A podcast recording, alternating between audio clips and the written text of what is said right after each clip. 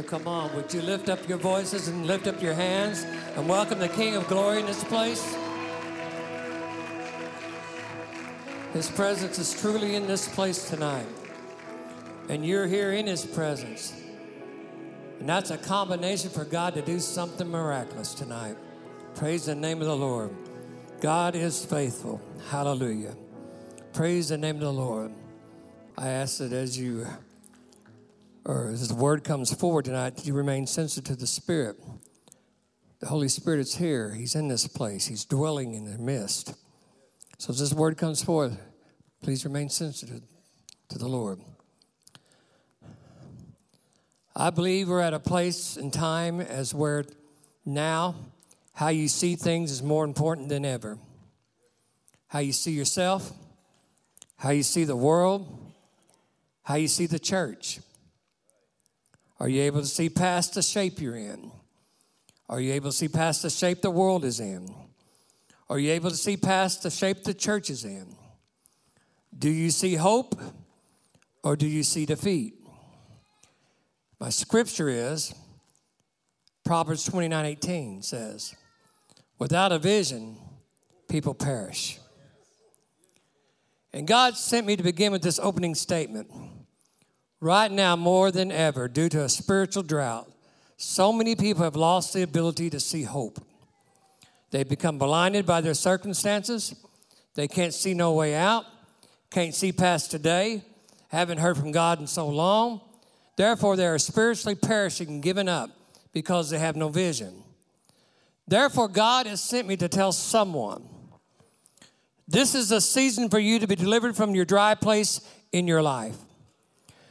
Your raven season is over, your dove season is here.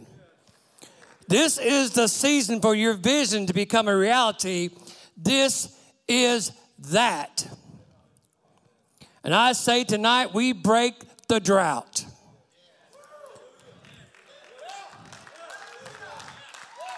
By the power and anointing of the Holy Spirit, that spiritual drought will be broken.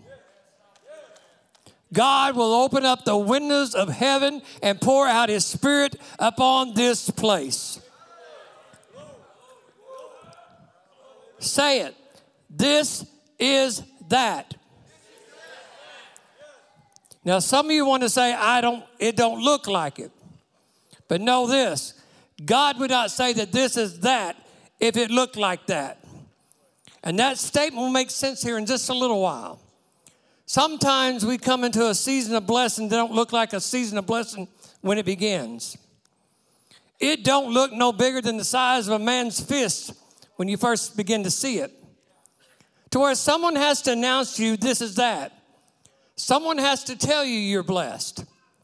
You see, you never have to announce the obvious. I should never have to say I'm a man or I'm white. You should never have to announce the obvious. You just see it and know it because you saw it. Yet you have to announce, though, those things that aren't obvious that no one else is seeing or believing but you. Now let's dig in. Acts 2 16 through 18, Peter declares on the day of Pentecost. But this is that that's spoken by the prophet Joel. It shall come to pass in the last days, saith God, I'll pour out my spirit upon all flesh, and your sons and daughters shall prophesy, and your young men shall see visions, and your old men shall dream dreams. And on my servants and my handmaids I'll pour out in those days of my spirit, and they shall prophesy. This passage of scripture right here is pretty much what we call the Pentecostal anthem. In this passage, Peter's declaring that this outpouring of God's Spirit is what Joel envisioned in his day that was to come in the last days. And Peter is declaring it's here. This is that. Declaring that the vision is obtainable now. Now, what caught my eyes in this passage, though, was God says, You shall see visions. See visions. That's what I want to dig into. Many of you have visions for your life, but you haven't seen them come to pass. But how in the world do you see visions? When a vision means to see, and to see is to have a vision. if you see visions, aren't we using a double metaphor in that statement? He says, see visions. Seeing is vision. If I can see, I have vision. If I have vision, I can see. So, what do you mean when you say see visions? You're not telling me to, see the vision because the vision is seeing. Sounds crazy so far, don't it? But I'm going somewhere. By me seeing him using those two words together made me dig. So what's he saying when he says see visions? It's just like he's saying CC or vision, vision. He just said the same thing twice using two different words that mean the same thing, I thought. Now, here's how we clear that up. Well, the word see, he's using in its original language in the Greek, does not mean as to see, as to behold, but means as to obtain. So he's not just looking at the vision, the spirit world of being able to visualize something that hasn't happened yet. You got to get this. But he's saying that which you have visualized will materialize in this season, you will obtain it. Come on. So let's say it again now that we know. He is saying in the last day, visions are going to be obtainable and they're going to come to pass. And we are living in the last days, church. And God was saying, the last days we can obtain vision. And God sent me to tell you, get ready. Your visions, your dreams are fixing to pass, that this is that. All this stuff you could only foresee is fixing to show up. Get ready. That loved one's fixing to get saved. That marriage is fixing to be reconciled. That ministry is fixing to be birthed. That career is fixing to take off. That Shekinah glory is fixing to fall. This place is fixing to be full. This building's fixing to be paid off. Come on, somebody. Come on.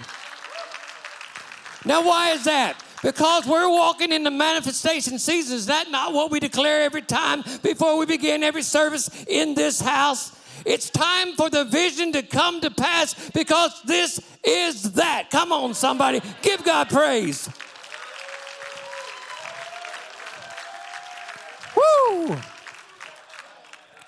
That which you not only seen, you can obtain. That new thing, now it shall spring forth. Come on. That that you have visualized will materialize in this season. I don't think you're getting it. Say it. It's a new season. It's a new day.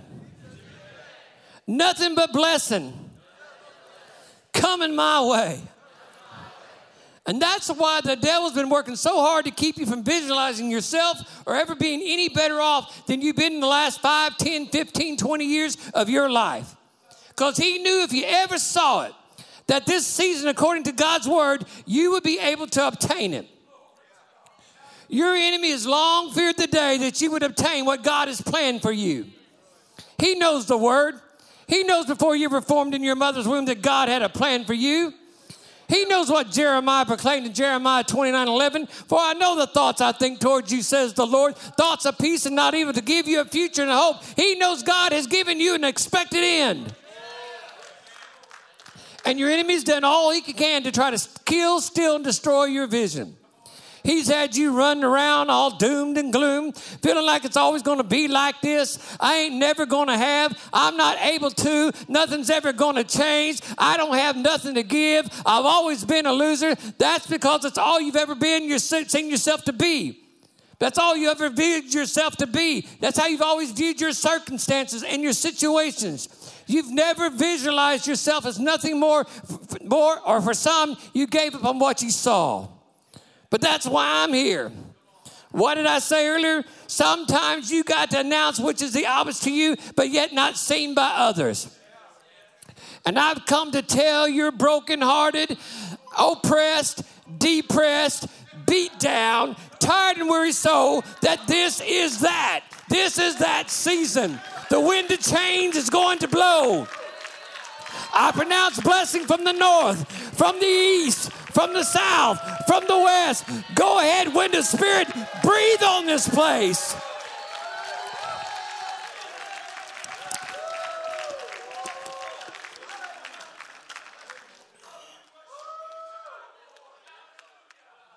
Satan don't want to see yourself progressing or going forward, having more, doing more. But it's time to see a vision of you living in peace, walking by faith, learning to love, growing in grace, taking control of your life. It's time for you to visualize your sons and daughters coming home from afar. It's time to see marriages being reconciled, relationships being restored. It's time to see the lame walking, the blinded eyes being opened. It's time to see tumors disappearing, the weak being made strong, the sick being healed and the palace of praise being full of people in His glory. Come on, somebody. It's time.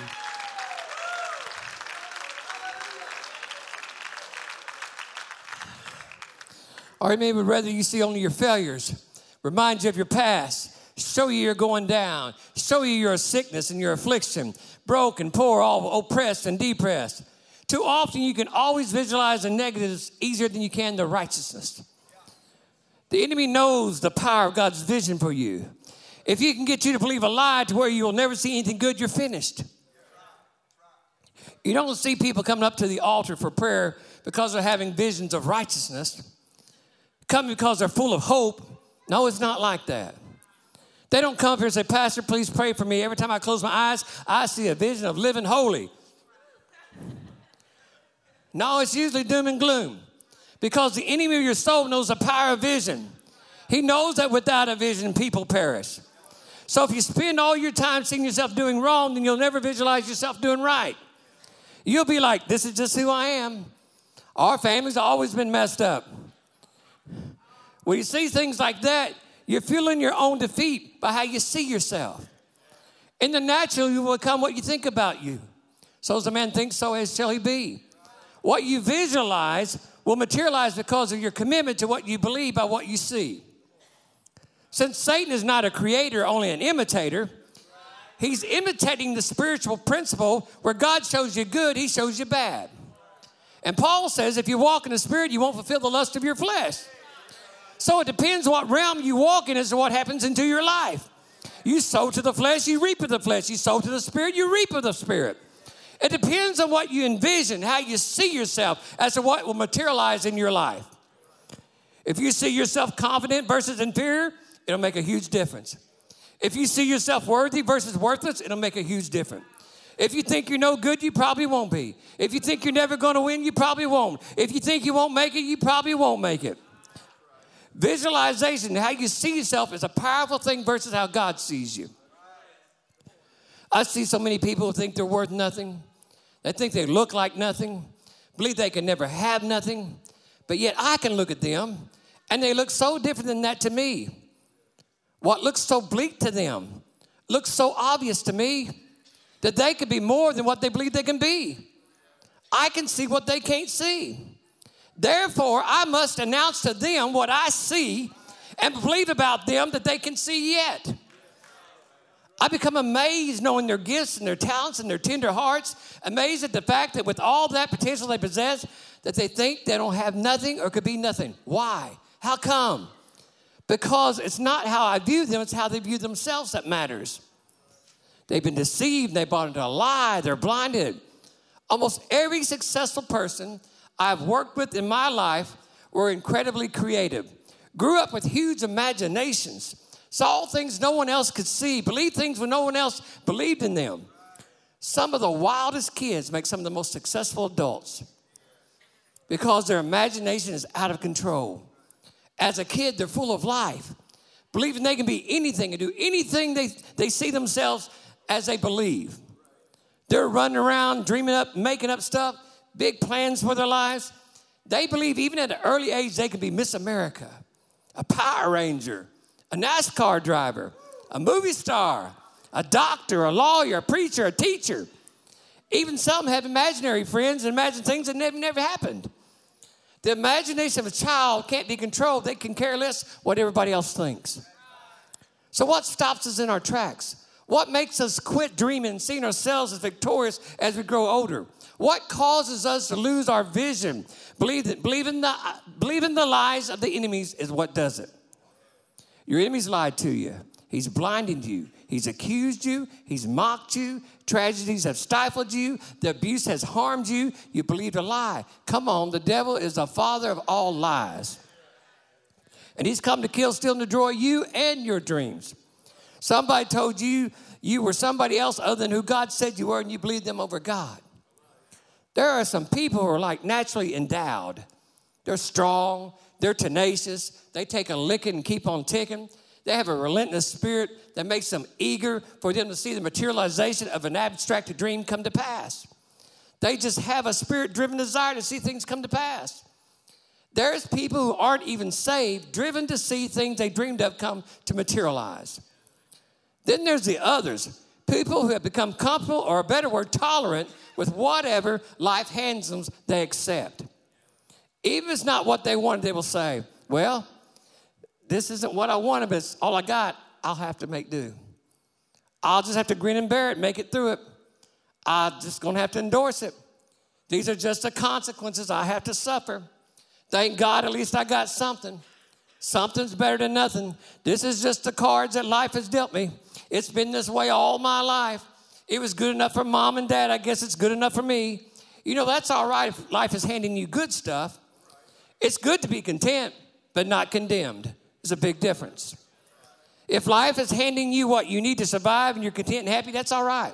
But what do you do if all of a sudden in your life famine breaks out or a drought shows up in your life? It may not be a drought for lack of rain, maybe for a lack of finances, a lack of love, a lack of health. All kinds of droughts can take place in our lives. Isn't it amazing how it's possible enjoying blessings on one side of your life where things are good, but yet in a drought on the other side of your life. And you know how to deal with this side, but you don't know how to deal with the other side of your life. Stay with me. Going to shift gears for just a little bit. You know how to handle blessings, but not droughts. When everything's good, oh yeah, but everything's bad, oh no. Know how to shout and enjoy blessing, but don't know how to shout and survive a drought. Fine when everything's good, but fall apart when it's bad. Thankful when you're blessed, but bitter when a drought comes. Faithful when you're blessed, but yet doubtful in the drought. Come on, somebody. I'm going to help somebody tonight.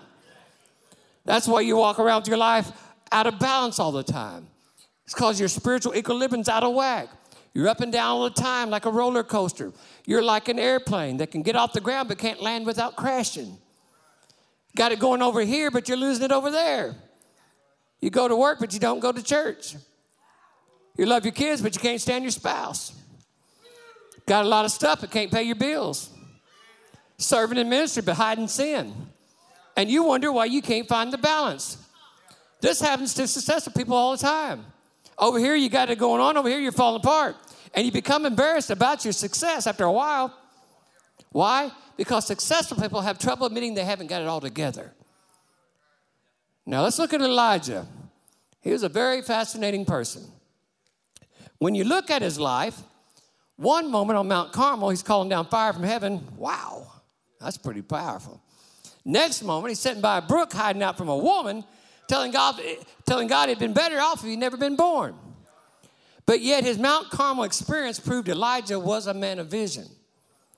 I'm fascinated how Elijah, on more than one occasion, had the ability to see the future and to envision something that was not there according to the natural eye. And to be sure about it, to see rain before it ever comes. You see, it's one thing to think it, but it's another thing to say it. It's one thing to think you see it, but it's another thing to announce it with such a compelling belief. I'm talking about when they're on a mountain and he tells his servant, Go tell Ahab to eat and drink and get ready to run. It's fixing to rain. When it hadn't rained three years, there wasn't a dark cloud in the sky, not one indication of rain to be seen. So why did he say it? Why did he announce it? Because he saw something no one else saw. Not in the natural, but in the spirit, he saw a vision. To help you recall the story quickly, God sent Elijah to tell King Ahab, Ahab it's not going to rain for three years because of them worshiping the idol god Baal, whom they believed was the god of the rain. And God wanted to prove to them different that he was the God of the rain. So Elijah tells them, he said, a drought comes and famine sets in. Three years later, God sends Elijah back to tell Ahab's servant to go tell Ahab and his Baal prophets to meet him on Mount Carmel. We're going to have us a worship service. And they show up, and Elijah tells them, We're going to settle whose God is the real God today. What we're going to do, we're going to build an altar and we're going to offer up a sacrifice.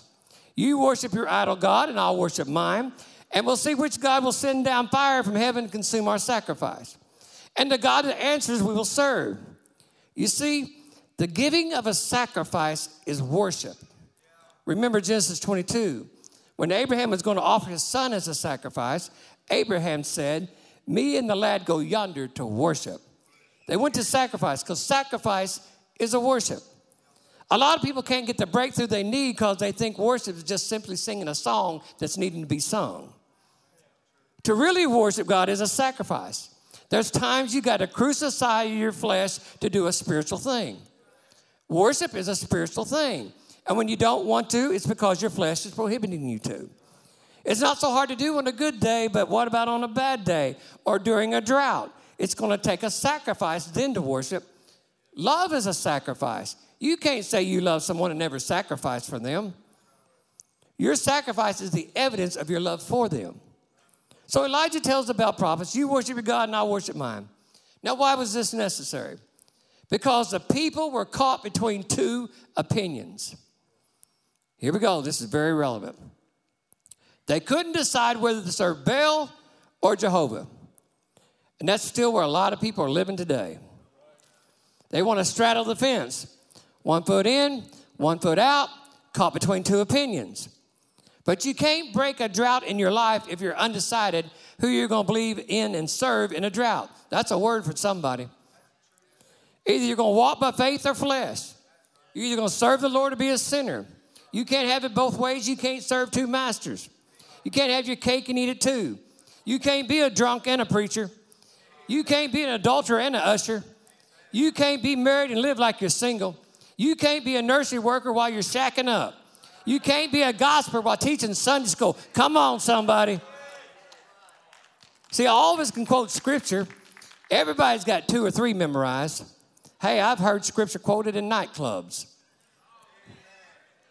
I have.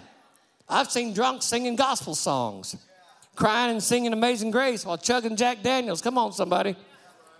We got weird sinners sinners, but they watch Jentezen Franklin online every Sunday morning. What's up with all this? They're caught in the middle between two opinions. They're straddling the fence. And God said it plainly you're either for me or against me. Quit fooling yourself. And it's time for folks to quit acting like you're one of God's undercover agents, where you're saved, but you just don't want no one out there to know it because it'll blow your cover. What am I talking about? You've worked in that factory for five years, nobody in that factory ever knew you were a Christian. And you can't tell them because if you do, you can't act like you've been acting. Get caught praying one day. What are you doing? I'm meditating. When you ought to be like, yeah, I'm praying. What's it to you? Caught between two opinions, so many people. God knows the people are divided and He uses Elijah to unite them. Nothing harder than to try to lead someone who hasn't made up their mind. They just want to be neutral. Baal's cool, Jehovah's cool. It's all cool, dog. No, it's not all good. It's black and white. It's good or evil. And Elijah says, We're going to settle right now in a worship service. You can settle a lot of things in a good worship service, folks. Elijah tells the prophets, You go first, he provides the sacrifice. I'm just going to sit over here and you go ahead and worship your God. So they begin to call on Baal all afternoon. Nothing happens. Elijah begins to mock them. Hey, maybe he's busy. Hey, holler louder. Maybe he's deaf. So they start screaming. Yet nothing happened. The goat doesn't fell asleep, was even starting to snore. So they start even cutting themselves, begging their God to show up. Still nothing but a lot of noise. Nothing happened. You ever seen that in a worship service? Just a lot of noise. Elijah had enough. He says, Step aside, boys, you're through. First thing he can do, he digs a ditch. You need to know this. You got to position yourself for God to do something like God has never done before in your life. And that's what Elijah was getting ready for. He digs a ditch. Now bring me some wood, pour the water on it, throw some rocks on there, put the animal on top of it. Yeah, you say rocks. They don't burn. Oh, yes, they will because my God's a consuming fire. This took some time. Some preparation takes time. It takes time to get an answer, but you got to prepare by faith that God's going to answer. It's already, Elijah prays, Lord, show yourself strong in this situation by fire. Anybody in here got a situation and you need God to show himself strong on your behalf? Do you know that he says it's his desire to? All of a sudden, in other words, suddenly, say suddenly. Fire came down from heaven, it fried the goat, burned up the wood, burned up the rocks, and licked the water up. The water? Yes. Two elements that are not to coexist fire and water. Usually, water puts out the fire, but this time the fire put out the water. You got to understand, supernatural power will always supersede the natural laws of man.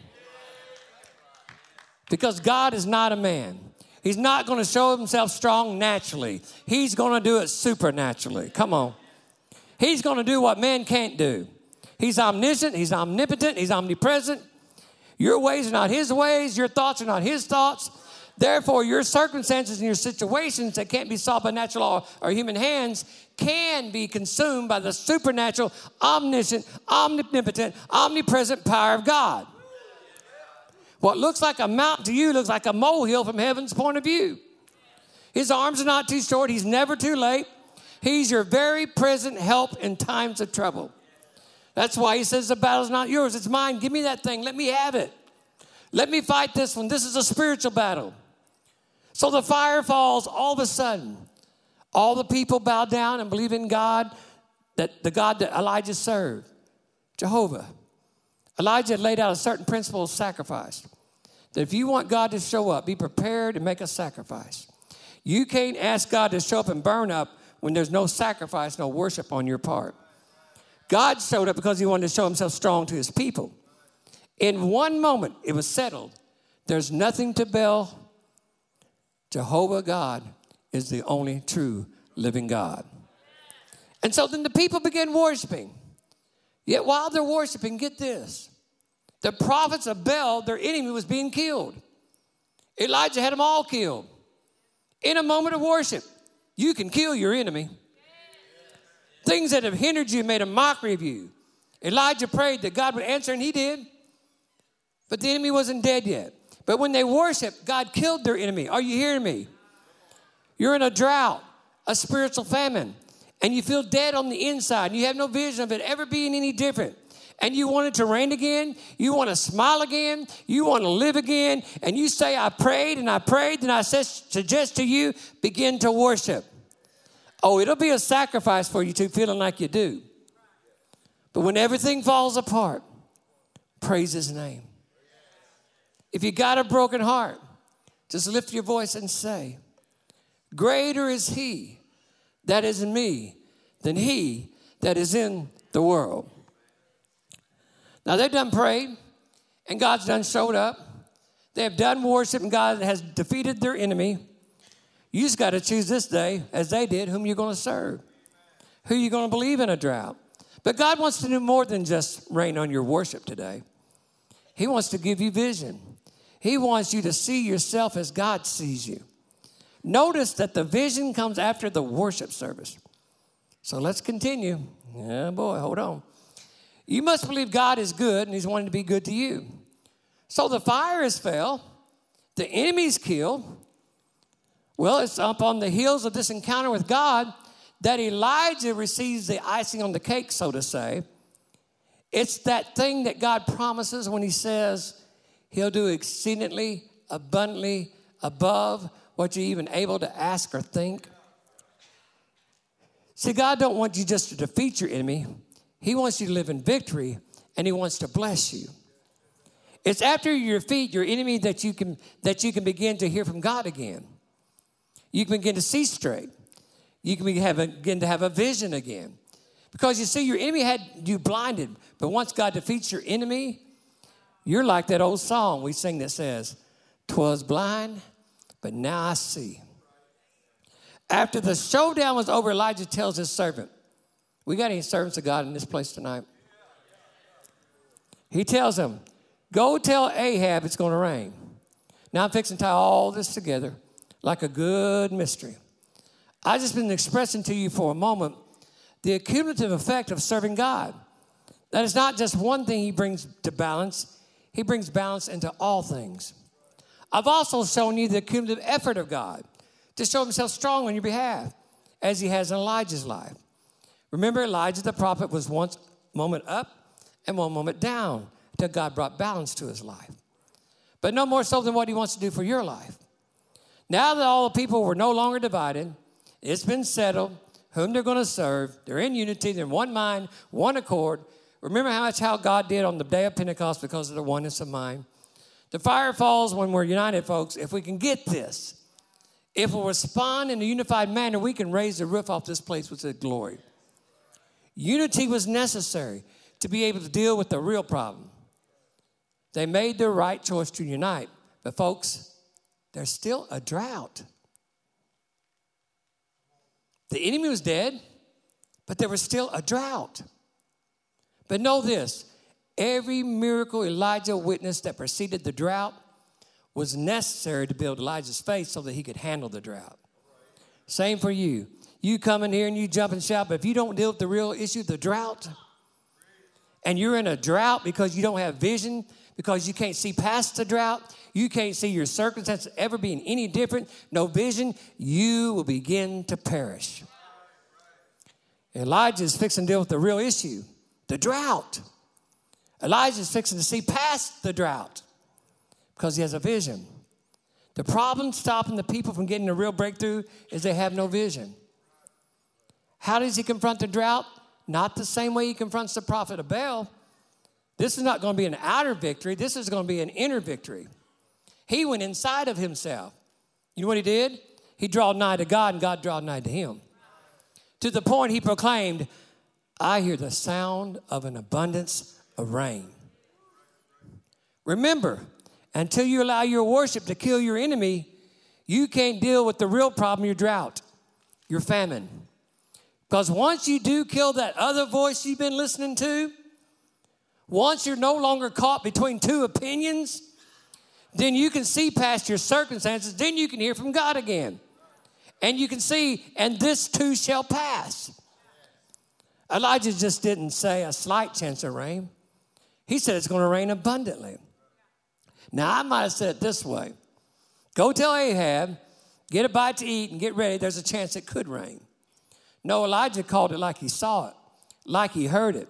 He said it like he believed it. There was no doubt, there was no question in his mind. He said, There's going to be an abundance of rain. Not everybody thinks about abundance in a drought, do you? Not everybody has that kind of vision in a drought. Most can't see it ever raining in a drought, a spiritual drought, I'm talking. For too many, it's just always going to be like this that nothing's going to change. You can't even remember the last time it ever rained. Now, it hasn't rained naturally for us in what, three, four days? So, does anyone in here ever think it's going to rain again? Probably most of us do. But what if it's been three years? What would you begin to think? See, very few people will talk about abundance when they're in a drought. Matter of fact, you got to be a little bit strange, crazy, peculiar like me to start calling things that are not as though they were. To stand here tonight, considering all that we got going on in our nation and in our personal lives, and declare to you that I hear the sound of abundance of rain. To stand in a drought and still speak, I'm blessed. To declare tonight, and this too shall pass. This ain't my first rodeo. My help comes from the Lord. If it never rains again, church, I'm blessed. There's times you got to call it, you got to say it. That's what faith is. I call in the spiritual even when I haven't even seen in the natural yet. You want to know what a person is seeing? Listen to what they're saying. It's called vision because you're going to say what you see. If your mouth is talking your life down, it's because that's how you see it. Then that's where you're going down, down, down. It don't have a chance to even get up. You just keep beating yourself down, self inflicted. You just keep digging your hole deeper and deeper. Have your mind to tell your mouth to shut up. Because it's like a shovel digging a grave. You're burying your dreams. You got to quit speaking that poison over your life. It's going to kill your vision. You want to know why it's taking you so long to get out of your drought? Because you know how to handle blessing, but you don't know how to handle a drought. God despises murmuring and complaining. Israel was delivered out of 400 years of bondage, headed to the promised land. Nine day journey, it turned into 40 years because of murmuring and complaining. Because out of the abundance of the heart, your mouth speaks. Your mouth is a reflection of the condition of your heart and your attitude towards God and your circumstances. Hello, newsflash. As a man thinketh, so shall he be. You think you're done, you're done. You think it's over, it's over. You think you're too late, it's too late. You think you're a failure, you probably will be. You think you're worthless, you will be. You think you're not good enough, you won't be. That's why you can't talk to some people. You're talking faith and they're talking doubt. You're coming from a whole nother dimension. He said, I hear the abundance, I hear. Get this. He didn't hear this on the outside, he heard this on the inside. It wasn't happening in the natural, it was happening in the supernatural at that moment. And Elijah was hearing and seeing in the supernatural what was about to materialize in the natural. But he began to speak in the natural what he had heard in the supernatural. That's why God says, Let the redeemed say so. You want to know why? Because they will get it right. He hadn't experienced it, but he had already envisioned it. In the natural, it was so dry that cactuses had withered. But at that hour, the season had come for the vision to be obtained. Elijah was prophesying, I hear the abundance of rain. Go tell Ahab to eat and get ready to get off of this mountain. Anybody who had eyes could look around and see it's not raining in the natural. It hadn't for three years. Why would it now? Just because this man said it. But if they could see in the spiritual realm what Elijah heard and saw, Elijah said, I'm calling it like I see it. Young man, go look for what I hear and see in my spirit. You cannot lose when you act upon what you hear and see in the spirit. Never. Because what you see and hear in the spirit, you can expect to see in the natural. That's why folks make fun of you and what you say because they don't see what you see. Oh, Noah can sure testify to that. I say, let them laugh. Based upon what Elijah's spiritual vision, though, we're talking about going from nothing to suddenly in abundance. Hadn't rained in three years. There's no in between. It's all or nothing here. He's not expecting a slow, gradual, progressive rain. He's expecting a suddenly one so big they better get off that mountain fast. We're talking about a sudden transition. Like we find in Acts 2, suddenly there came the sound of a mighty rushing wind.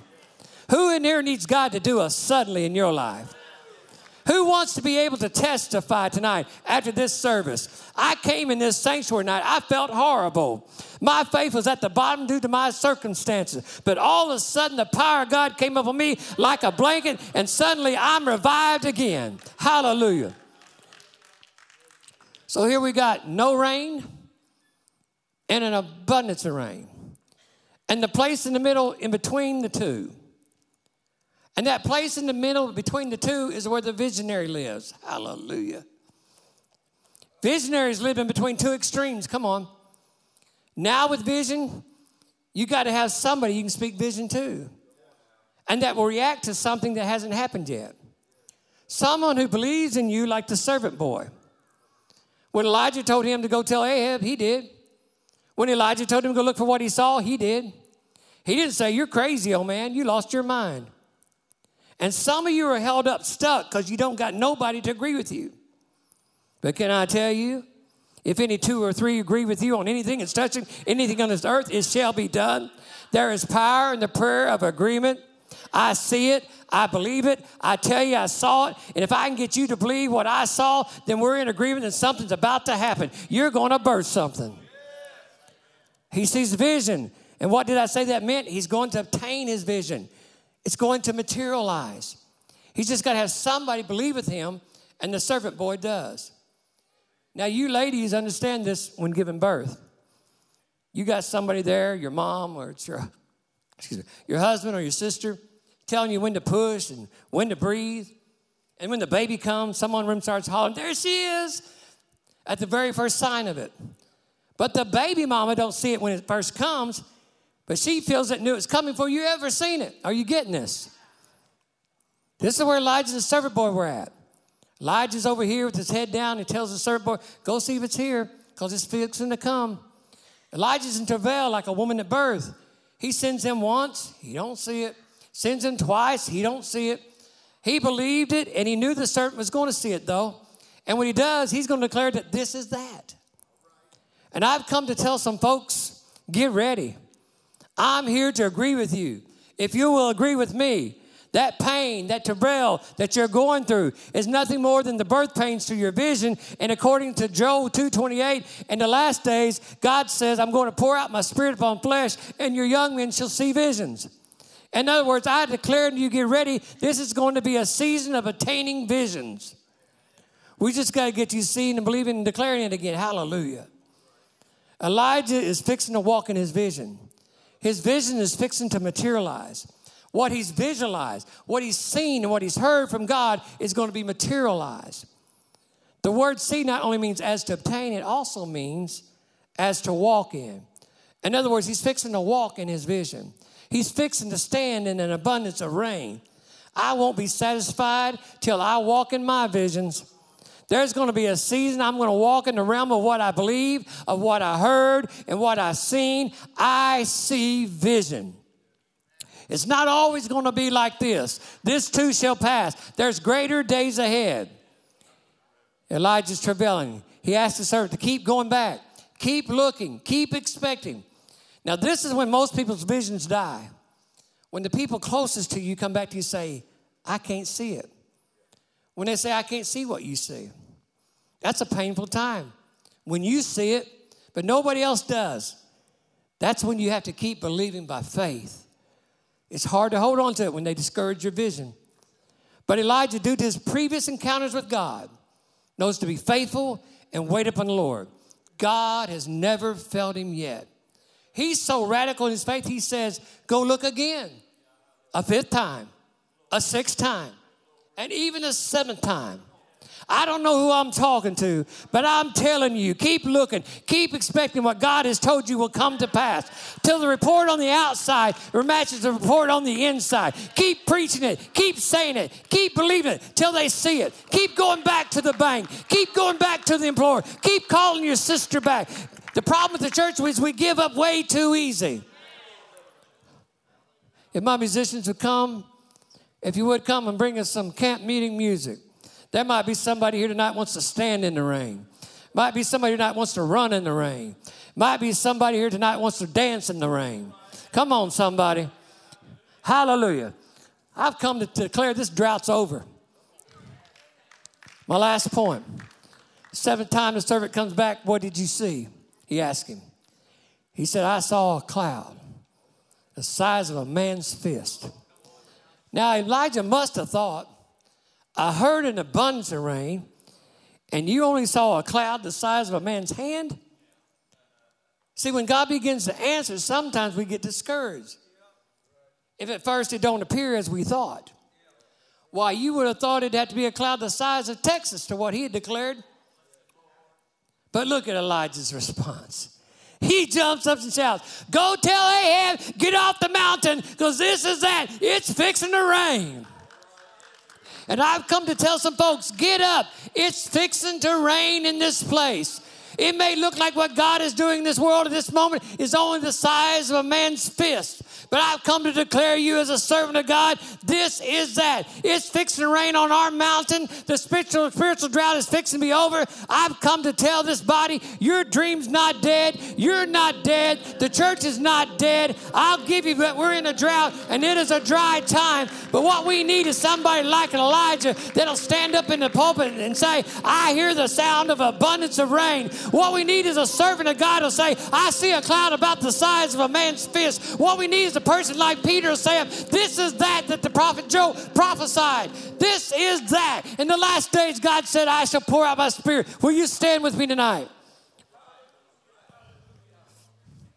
It may not look like it from where you're sitting, but if you've lost your vision, if you're ready for a spiritual drought to be over, if you need someone to agree with you today, I'm here with the Spirit of the living God to lay hands on you, declare that this is that. It may only be big, this big today, but this is that.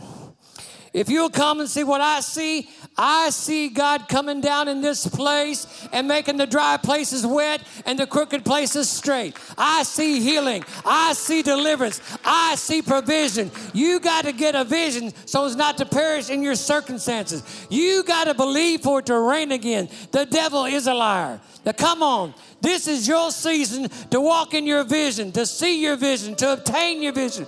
The raven season's over, the dove season is here. Hallelujah. Praise the name of the Lord.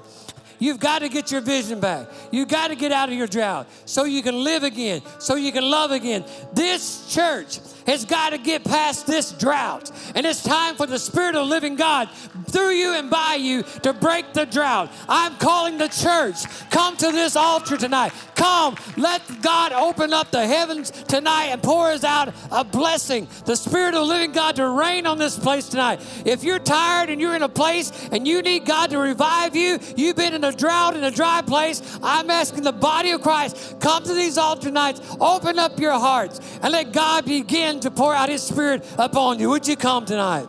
Hallelujah. Come, church. Would you come? It's a new season, it's a new day.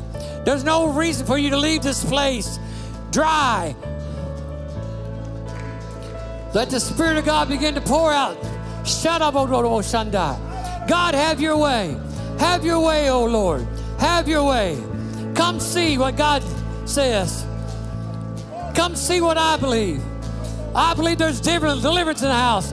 I believe there's healing in the house. I believe there's provision in the house. Praise the name of the Lord. Would you come? I need some prayer warriors. Would you come? I need somebody to agree with these people. Somebody come and agree.